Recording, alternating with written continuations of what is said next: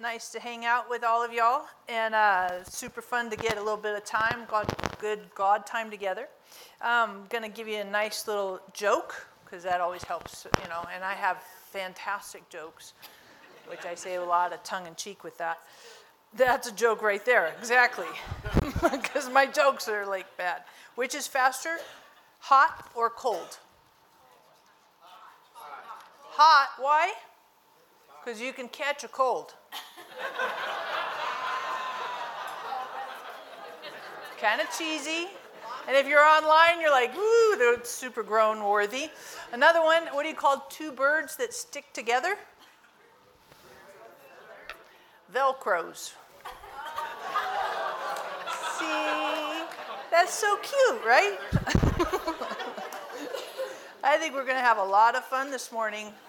You're a little more perky than first service, so we are going to have some lots of fun. Good jokes, lots of laughing. I'm going to do switch up the message that I did from the first service and do something a little bit different. Um, but, and I'm really uh, very keen, I feel this strongly from Holy Spirit to switch this around a little. So um, I'd invite you to flip over in your Bibles to John chapter 4. And we're going to be in John chapters 4, 5, and 8. Um, and this is an interesting message because it's the, the name of this message is The Missing Man. The Missing Man. And you're like, what does that mean? Well, hang, hang with me because I think it'll be not only super um, illuminating to you, but I think it more, more importantly, it'll be very, very helpful to you. So, um, and it's meaningful to me in part uh, because when I was growing up, I had a couple of, of scenarios where somebody didn't show up, right? And, the, and I struggled. So I remember one time there was supposed to be somebody, like a babysitter, to collect me um, from kindergarten at my bus stop. And the babysitter got her times mixed up and she didn't show up. So I'm waiting there, and you know, when you're like five, it's forever, right? Who knows? But I remember I thought, well, I don't, you know, maybe I'll start walking home, making my way home, and I was scared and you know all this stuff. And obviously, I got home, and but it was cha- it was challenging for me, you know, and I felt like I got left, I got kind of abandoned, and somebody was supposed to be there and they didn't show up. Has anybody ever had something like that? And it's like, hey, you know, sometimes it's okay when we're adults, but sometimes when you're kids, it's a little more disturbing. Um, and so I think it's important for us to look at the idea of the missing man. And in John chapter 4, this is the story of the woman at the well, Samaritan woman at the well. She's one of my favorite people in the Bible next to Jesus. Um, and Jesus came to her town, was sitting by the well, and all of his disciples had gone to the, the town to buy lunch. And as Jesus is sitting there, this woman comes, it's around noon, she comes to draw water from the well. And Jesus says to her, you know, hey, give me a drink of water. And she's freaked out. How is it that you, a Jewish man, would ask water from me, a Samaritan woman? I mean, these are all kinds of you know, cultural faux pas. We don't cross these lines. It's not inappropriate, you know, not politically correct. And Jesus, I love what Jesus does. He doesn't say zip it and just give me the water, you know. Let's not talk about it. But he's like, if you knew the gift of God and who is talking to you, you would ask him, and he would give you living water. And then, so he makes her thirsty, right? He's like, hmm. And so she's like, what are you talking about? What is this living water? And, and so he starts, and they, they have this interesting conversation, but the conversation is very comfortable and you know engaging and she's curious and she keeps talking and he keeps you know kind of making her more interested and then he says to her go and call your husband well chatty cathy suddenly turns into silent samantha right because she'd been all and then she says i have no husband. Four words. And if you looked at, did word count in the previous interactions? Lots of word count. Typical woman, lots of words. But now, and I think it's interesting because there's a missing man in her life. And Jesus is like, You're right. You've had five husbands, and the dude you're with now isn't your husband. Well, now we're going to change the subject because this is highly uncomfortable. Who is it, this strange man? He doesn't know me from, man, you know. Now he's revealing my most intimate, deepest secrets and hurts. You have five broken marriages. That's a lot of pain. That's just flat out a lot of pain. And the dude she's with now isn't even her husband. So, how does that play out in, in, in any kind of religious context? Obviously, not too good. So, a missing man, right? And I think sometimes we may have relationships that go south on us. We struggle sometimes in our relationships. We have difficulties. Somebody says something unkind, there's a misunderstanding, there's a broken relationship, and we feel the hurt of that. Am I talking anybody's language here? Yes and amen. And Jesus steps into that space. He steps in and has a conversation with her. Now, the outcome of his conversation with her, she walks away healed and redeemed. She walks away, and, and he, uh, what I love about the conversation is he says to her, I know who you are, I know the biggest pain in your life, and I want to tell you who I am. I, and she, she says, We know that when Messiah comes, he will tell us all things. And he says to her, I who speak with you am he. So he reveals to her his true identity, maybe before he tells anybody else in the whole world, overtly like that. But he speaks, and I love what he does because he acknowledges the gap and the deficiency in her life, the missing men, man, and yet he speaks in and says, I who speak with you am he, missing man. So sometimes we look for relationships to fix, to help, to resolve, one after another after another.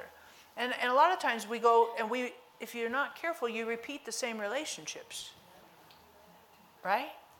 Because it's just there's this weird thing, and we actually have a difficult time disconnecting from that pattern. And I like that Jesus steps in and speaks and says, Hey, I know there's a missing relationship in your life.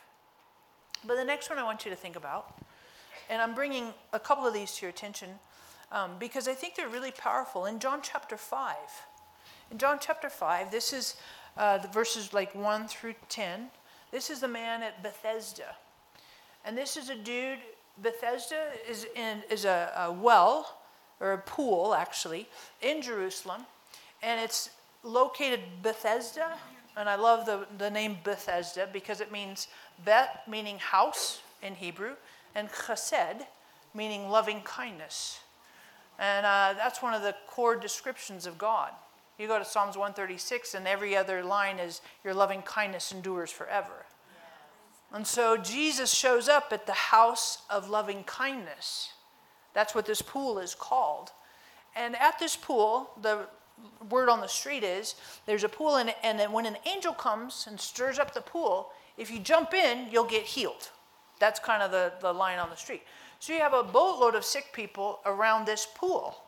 And Jesus shows up in chapter 5, verse 1, and he sees all this multitude. Verse 3 it says, In these lay a multitude of those who are sick, blind, lame, withered waiting for the moving of the water. And whoever steps in gets well. So, verse 5 a man was there who had been ill for 38 years. That's a long time. And, the, and my challenge on being sick for 38 years is it's not just that you're sick, but now you've, you've facilitated, created a mentality that supports that sickness. Right? I mean, you just kind of compensate and adapt and work your way into it. So, great example.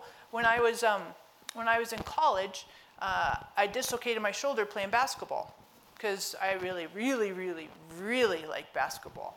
And uh, I'm very competitive. Bad news. So, I know. I actually the way it worked is I was coming down on defense. There was a breakaway layup, and I didn't see my teammate on the other side, and I cut undercut the layup right and bounced into my teammate, boinged off, and under, like dislocated my shoulder. So, all that to be said, you're like, why are you telling us this? Because now when I put on a sweatshirt or I take off a sweatshirt, and I'm in my mid 50s, I have a, a very unique way to do it because that's how I learned to do it when my shoulder was dislocated. And I've continued to do the same pattern, method, strategy for like a long time now. I compensate. And I could, I could take my sweatshirt off normal, but for whatever reason, when I don't think about it, that's what I do. Does that make sense to you? Compensatory behaviors. And so it's not only that he's sick, but he also has the mindset that goes with that. Because he's created habits and routines to work with that, adapt to it. So Jesus' question to him is really important Do you want to be well? I think that's a very legitimate question, one of the best questions that Jesus could ever ask us. Because if we want to be well, that means we're going to need to make some adjustments in our routines, our patterns, our habits, our values, our priorities. We're going to have to have to make changes. Because if you don't want to be well, you can keep doing what you're doing. But if you want to be well, you've got to make some adaptations. Because you can't keep doing what you're doing, right, if you're going to be well. Change, right? So, and I like what the dude says to Jesus. I have no one. I have no one to put me in the pool. Am I messing this up? What am I doing? I'm touching it? Sorry. But I figure you guys don't like that either, right? Sorry. Thank you. I need all kinds of help. No? All good. Do what you need to do. Is that good? Okay. Sorry. Just technical support. Or we can do a handheld. Would that be easier? I can do a handheld, no problem. How about I flip this off, this on, woo woo, cooking with gas. You're like, ah, switch, adapt, right? Do you want to be well to get better? perfect, perfect illustration. Perfect. yes, I want to be well. So let's change. So, and Jesus, the, the guy answers Jesus, I don't have anyone. I don't have a friend. Again, a missing man. I have no one to put me in the pool. No one's here. I don't have a friend. The woman at the well, I don't have a husband. I lack intimacy. I lack a safe, healthy relationship. And the man at the pool of Bethesda, I don't have a friend who can help me get better the missing man. And I want to bring this to your attention because Jesus shows up in these places where people go missing. I venture to say that all of us in the room, watching online, we've had people go missing in our lives. The babysitter that didn't collect me at kindergarten, she was missing. And I can tell you in my life, there are other times people have been missing. They didn't show up. And I appreciate that Jesus shows up in those missing gap places and spaces. And you're like, well, you know, people, God can work through people. Absolutely. And God has worked through people. But I want us to be careful that we don't see the supply in contrast to the pro- provider. A lot of times we, and I think this too, we look for horizontal solutions that are only vertically resolved. And when we do horizontal, and we look for that missing person, the right person, you know, I, I'm just going to be really honest. Jerry Maguire, you know, in that scene where she, she said, he says, "You complete me," I'm like, Blah, I want to puke. I just want to puke because I'm like, human plus human equals human. Are you kidding me? maybe you didn't see that movie, and that's okay. But, but I just, I, I, just, I think that we look, and you know that poor guy at Bethesda. I mean, he's 38 years old. He's got all kinds of compensatory rituals and habits, and he has no one, no one to help him. No one. And it doesn't mean that we absolve ourselves from helping people. I'm not saying that at all.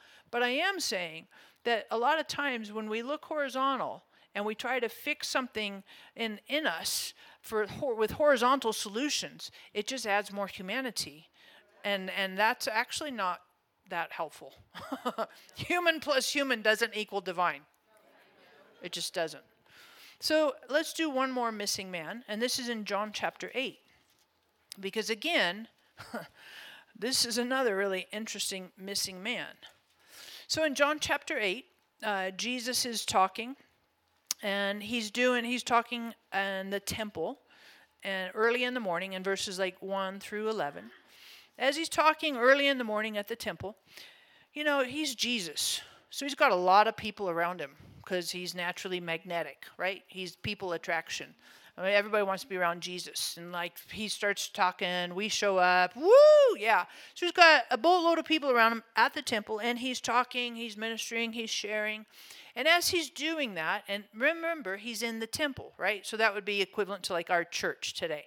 As he's talking, as he's ministering, the leaders of the temple, Pharisees, Sadducees, they take a woman caught in adultery and throw her caught caught in adultery.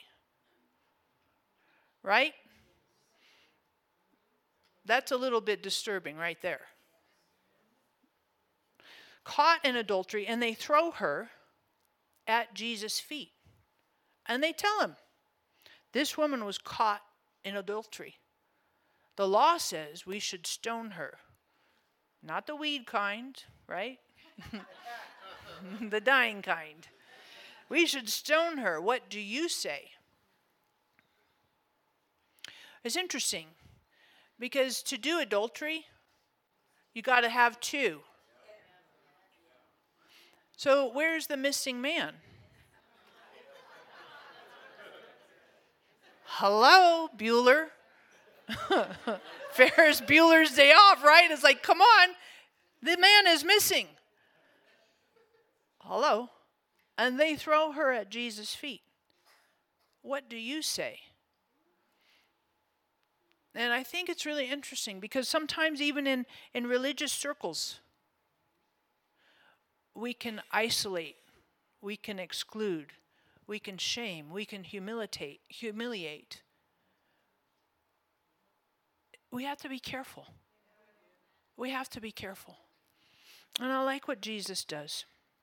He and you have to picture yourself. There's like three main, four people in this whole scenario.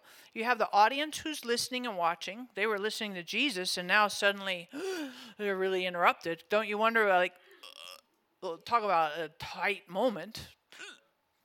They're like, what are you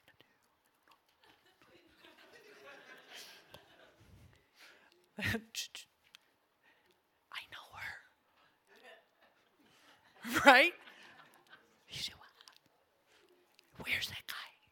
Seriously. And then you have the Pharisees and Sadducees who are like, right? Cranky.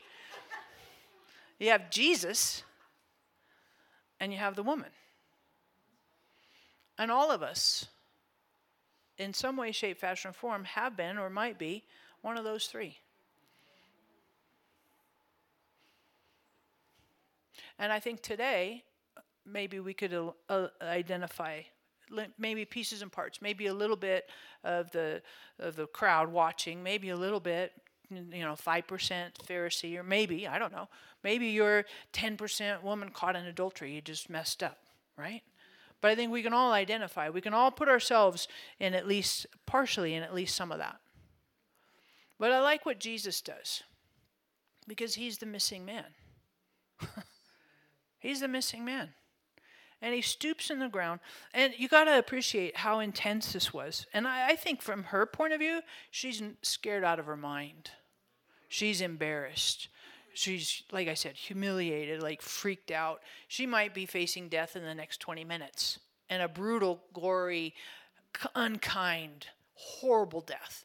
You know, when you stone somebody, you know what it is. You just throw rocks at them until they die.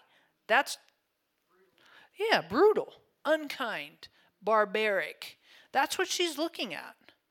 So, and I like what Jesus does because this is clearly a culminating, ooh, it's going to happen.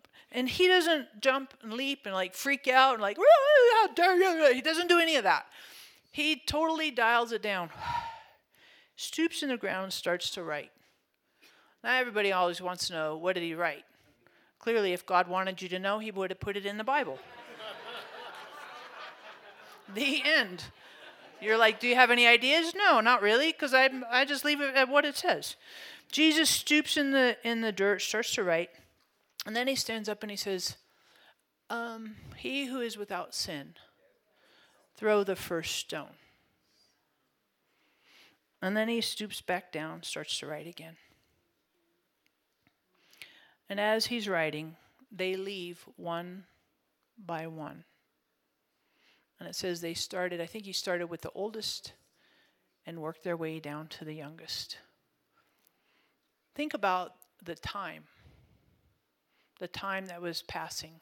Tick, tock, tick, tock. Oh, another one left. Tick, tock, tick. So that one left too. Until there's nobody left. It's just a woman. And he says to her, Where are your accusers? And they've all gone missing. And he steps in and says, I don't accuse you. She said, They're all gone. I don't accuse you either. Go and sin no more. Jesus is the missing man. Jesus is the missing man. He steps in to the shame, the guilt, your failures. You're like, if, if you only knew, well, Jesus knows. And he steps in. And he doesn't condemn, accuse, belittle, berate, shame. He doesn't do any of that. He steps in to redeem, to forgive, to repair. He is the missing man. And he does that in the brokenness of sin. He does that in the brokenness of 38 years of illness and habitual routines and patterns to compensate for that illness. He does that in broken marriages, broken relationships, the, the deficiency of intimacy and connection. Jesus is the missing man. And some of us have had parents that went missing. And we feel the ripples of that every day. Some of us have a broken marriage because of our infidelity. We stepped out, or they, whoever. Some of us have injuries from the past. And it's time to let Jesus step in. And Jesus says, Do you want to be well? And the guy says, Yeah, I have nobody to help me. And when Jesus steps in, he says, Pick up your mat and walk. And I think when we acknowledge Jesus for who he really is and the fullness and those gaps, what's missing? Who is missing in your life. Some of us have had loved ones die prematurely, or we moved. We had a broken relationship, broken friendship. We've all, I mean, pick, there's not a person in the room, not a person online. All of us have had people go missing in our lives. They didn't answer. they blocked our phone number. They are not calling, they're not answering the text messages and we I don't know about you, but Twitch, it it hurts. And then we try to hop in and find another person or another, you know, ultimately family. Jesus is the missing man. No matter who you think would complete or help or fix or make you better, throw you in the pool of Bethesda, nobody, nobody Nobody but Jesus. Nobody but Jesus. Now, I recognize that Jesus can work through people, and I'm not ignoring that. I'm not dismissing that. Jesus can work through you.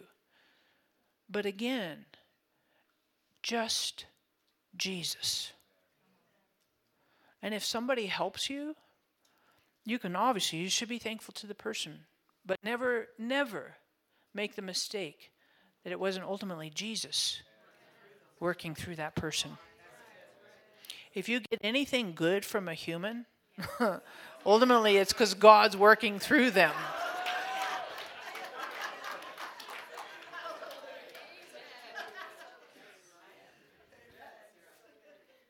I know myself well enough to know that to be true. Hopefully, you know yourself well enough to know that to be true. Jesus is our missing man. And that's true no matter if you're a woman, if you're a man, if you're not sure who you are. Legitimately. Jesus is that missing gap in your heart and your soul. And so I like, I love the fact, I love the fact that he finds the woman at the well. He, he in essence, he had to go through. This is what it says in, in the Bible. He had to go through Samaria. He didn't have to, he could have gone around it. But he had to because he had an appointment with her. And you know how she was healed? You know how you can tell she was healed from her conversation with Jesus? Because she went back and told all the men in her city, many of whom she had known. And this is what she tells them Come and see a man who told me everything I ever did. Don't you think they're like, woo, let's go. I want to know who this dude is. And Jesus wound up staying there for four days, and, and the whole town basically came over and became believers in Jesus. Jesus is that missing man. Jesus steps into the man at the pool of Bethesda and says, I can heal you, I can redeem you, I can repair you, I can fix the compensatory routines and behaviors. I'm the missing man. You don't have anyone, clearly, otherwise we wouldn't be here. But I'm here. Jesus is here. And it's in these conversations. The woman caught in adultery. I would have, if I was her, I would have been like embarrassed, humiliated, scared, and I would have been mad at the dude right? Hey, come on now. I mean, I would have had this mix, heavy duty mix of emotions. But it's the conversations with Jesus, the conversations with Jesus that heal us far more than anything a human does. And so, what I'd like to ask you to do for a few moments, and there's a verse that I think is super powerful, and it's in Psalms. I'm going to find it real quick. I think it's 146, verse 3. And it says, Do not trust in princes, in mortal man, in whom there is no salvation. I'm, I am a full proponent for relationships and connecting and people. I am flat out. I'm an introvert, so I'm careful on how I do that. it's because I like I like that quiet solitude, super fantastic for me. So I can do people. And I think relationships are very, very important. They help us, they grow us. God speaks and works in us through relationships. I'm not saying He doesn't. But I think that if we get our eyes on a human, to be the solution, to be the healer, to be our ultimate intimacy solution guru, whatever, to be, to fix whatever. I think when we do that, that's when we set ourselves up for the failure, for the hurt, for the routines, for the habit, for the again and again and again. Stopping, and let's stop the insanity and pick Jesus. Because don't trust in princes, in mortal man, in whom there is no salvation. No human can save you. no human can heal you. No human can fix you. No human can redeem you. It's just human plus human equals human. So I want to take just a moment here and I want to I want to ask you just to pause and have a conversation with Jesus. Your own personal conversation just in your seat. I'm not going to make you do anything or so you don't have to get twitchy and like, no, you're not getting a microphone, you know, don't have to do any of that. But what I'd like you to do is think about this. Think about one relationship in your life, present, past, whatever, that has is is painful to you, is missing. They went missing. They betrayed you. They hurt you. And you're like, well, they didn't do it, on, whatever, on purpose, not whatever. But that one, everybody find one. When you have one, wave at me. I have one, Sarah. Okay. Now, don't you take that one? Put it in your hand, kind of symbolically. And then I'd like you just to take a moment, close your eyes, and lift that relationship up to Jesus. And have a conversation with Jesus. Like, what would I say? We might say, Jesus, this person, I'm really hurt with them. And I recognize I have to, I forgive. But I also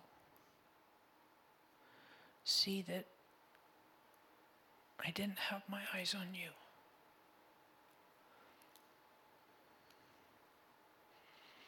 I see that it's hurt me. And I want to keep my eyes on you. And I invite you into that pain, into that missing gap, into that experience. Jesus, I want to hear what you would say. I invite you to be my missing person.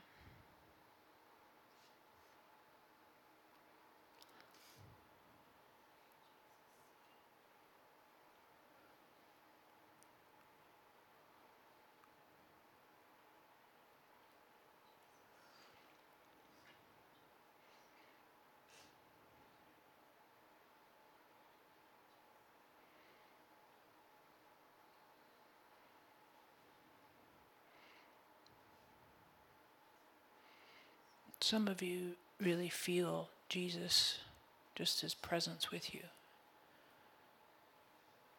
Some of you, he's talking to you. Some of you, you don't feel or hear anything. You might be frustrated or hurt or angry. Where are you, Jesus? That lady says you're here but I'm not feeling you, I'm not hearing you. How would you show up? How would I know? How would I know you're here? Maybe say that. Say that to Jesus. How would I know? I invite you, Jesus, to make yourself known to me, to be real, and to step into the gap. I invite you, Jesus, whatever that looks like. Now, Father, I pray for each of us in the room, each of us online. I know we're coming into the holidays, we're coming into Christmas, Thanksgiving. And God, I recognize that for some of us, this is these are challenging times. And I pray for each of us that we, we invite you to come and join the Thanksgiving, join Christmas, and help us to navigate the family and the season with your presence and not focus on the people, the horizontal, as much as we focus on you. Jesus, I invite you to make yourself real to each of us in an individual way not like anybody else, just for us, that we would know that you know and you see us and you talk with us. Thank you, Jesus, for helping us to walk in your fullness and that you are truly our missing man. Thank you for helping us with this in Jesus' name. Amen. Jesus is your missing man. steps in. And, you know, if I interrupted the conversation, so to speak, that you're having with Jesus, it doesn't mean you can't pick it up on the way home or when you get home. Sunday afternoons, naps, right? Like those, we all do the nap Sunday afternoon. So maybe instead of a nap, maybe just take a walk around the block and just say, hey, can we keep talking? Can we pick up where we left off? Because I think when you open the door for conversations with Jesus, that's when healing starts to really get real and, and blown and experienced in your life. It's just those conversations and the raw honesty. The raw honesty. You know, I have no husband. Oh, well, yeah, let's talk about that. oh, I don't, you know, whatever. Just the raw honesty and let Jesus speak back to you and talk and, and work through that. And and if you need to be cranky with Jesus, I don't think it makes he doesn't chew his nails. she was rude to me. She was mad at me. She hurt my feelings. You know, Jesus Jesus can manage. Jesus can handle it. But I think the honesty you can't have intimacy without honesty. So be honest with Jesus and say, "Hey, this is what's going on." And then let Jesus say, "Hey, let me help you. let me step into that. Let me let me resolve, redeem, and heal. Right? Make something better. Bring trash and get treasure. Right? And that's exactly what Jesus does. I want to minister um, a couple verses here at the end. And uh, this verse, and I welcome you to give me some feedback. Not real time after service would be great. I've had people in the moment, hey, that's not right. I'm like, no, that's not what I was looking for. Now, later, good, but not now. Um, so give me some feedback. I don't claim to be perfect. Perfect is for heaven, practice is for earth. All right? So I'm practicing, I'm growing, I'm learning, make mistakes, and it's okay to make a mistake because I'm going to try to make new ones, not the same ones. That's really a good thing to consider. So the verse I have is, and this is word of wisdom, word of knowledge from 1 Corinthians 12, gifts of the Holy Spirit. The verse I have is for this lady through here. You have on kind of a salmon shirt and a print jacket, red hair, and yeah, exactly. And the verse I have for you is in Ephesians 3:19, and it says that you may know the love of Christ which surpasses knowledge, and that you may be filled up to all the fullness of God. There's uh, uh, God wants to put some new awareness of God loving you into your heart, into your life, into your soul, um, and that you may be filled up to all the fullness of God. And God wants to go beyond what you know in your natural thinking of, of, of love, how God loves you, and to go way past that. The knowledge that goes surpasses all of the things you could know in your mind, but rather it's experienced and consistently and with steady faithfulness that God fills you up to all the fullness. And it is the love of God, the love of God, which surpasses understanding and the things that you're like, well, I don't totally understand it, but oh my goodness, it certainly feels like love. It certainly is love. It's beyond what I have known, and and you're not going to see any parallel in in the natural world in your, in your human relationships because God's love goes far past what you know in your human relationships. And so God is saying to you, you know, I'd like you to kind of take the reins off a little bit and and blow out the walls, blow out the borders, the limits, and let me kind of just pour in love to you that far. And, and what you'll see is when you say yes to that, God is infinite. So that means love is infinite, meaning no limits, no boundaries. And for us as humans, it's hard for us to get our head around that because we're finite. We live in time and sequence and, and bodies. But God is saying, I'm way past all of that. So let me be who I really am, the fullness and the immensity of who I am and let me kick out the cobwebs let me break down the boundaries and the barriers and the expectations and and what is this and, and all of the preconceived ideas let me go way past that because my love for you exceeds anything you've ever known, experienced, hoped for in your entire life. And God's saying, I want to pour that love into you and overflow and kick out the limits. And part of that is not only to come God loving you, but also loving through you. And so as you let God love through love you and also through you, you're going to experience God's love for you that far exceeds and and and it will you you'll be like I can't find words. I can't I can't even it, when I try to put in words it just gets lost cuz I just I feel like it's just too limiting, too confining. And God is saying exactly. I want to go way beyond what words could say and what your mind could think because that's who God is. He goes way beyond because God is infinite and wants to pour infinite love into you as well as through you. So, um, you can give me some feedback on that later, not now, would be fantastic. Um, and then I have another verse, um, and it is. Hmm. That's cool. You know, sometimes I'm like, well, what are you going to do? Because you guys are all looking at me. I'm like, yeah, what are you going to do? It'd be helpful if you could kind of keep me posted here. It's that real time, woo, download thing. So, the verse I have, um,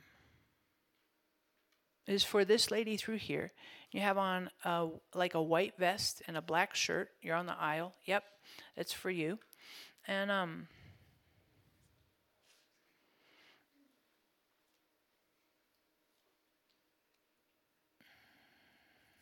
this is in First Samuel.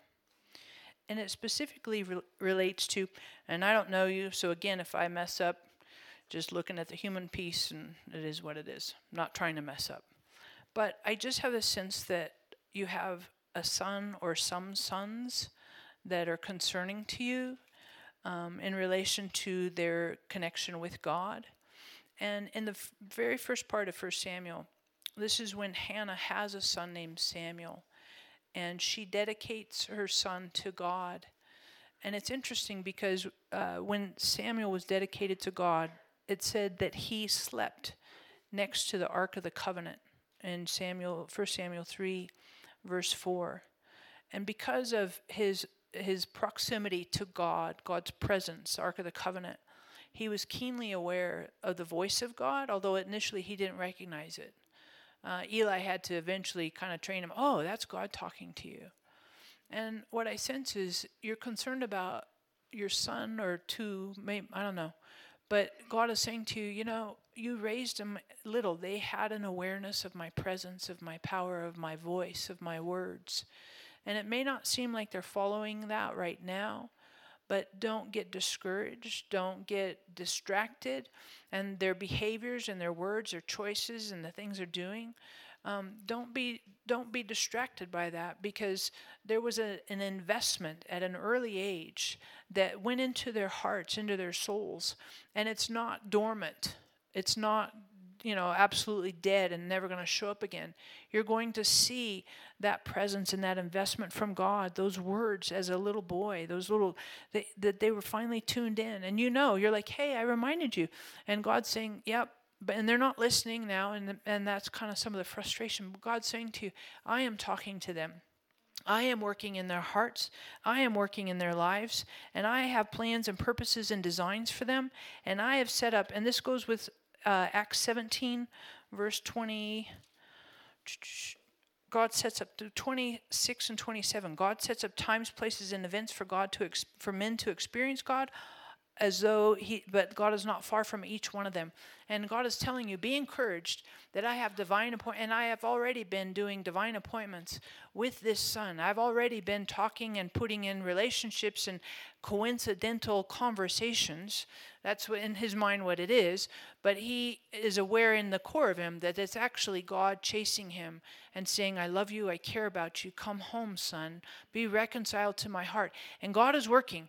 And you pray, God works. Don't worry because God is working. To put the worry in God's hands, put your son in God's hands, and remember that your son is actually God's son, and God is absolutely more in love and more wise and, and understands exactly what's necessary for your son. So trust God, trust that God is a loving heavenly father and working on his behalf to reconcile, to redeem, and the stuff from his childhood is not going to just kind of fritter away into oblivion. It's absolutely going to come and see full fruit to that. So be encouraged with that. You can give me feedback. I was just kind of stepping out on a ledge there. Um, but a couple things to be aware of at the resource table there's how to keep your faith in an upside down world. How many of you think our world is upside down? Topsy turvy? Holy buckets, it's totally topsy turvy way. So, how do you keep your faith in an upside down world? That's very helpful. And then this is uh, in a book format, little book booklet, The Missing Man. So, what I just did, I don't know if there's any more left back there, but if there's five, well, there you have it. Six if you take this one too. So, um, you're like, wow, I need to read that and think about that again, you can grab a copy of that or you can get on the website as well. That's a good way to connect. So, thank you so much. God bless you, Jeremy. I think we're going to continue with some worship.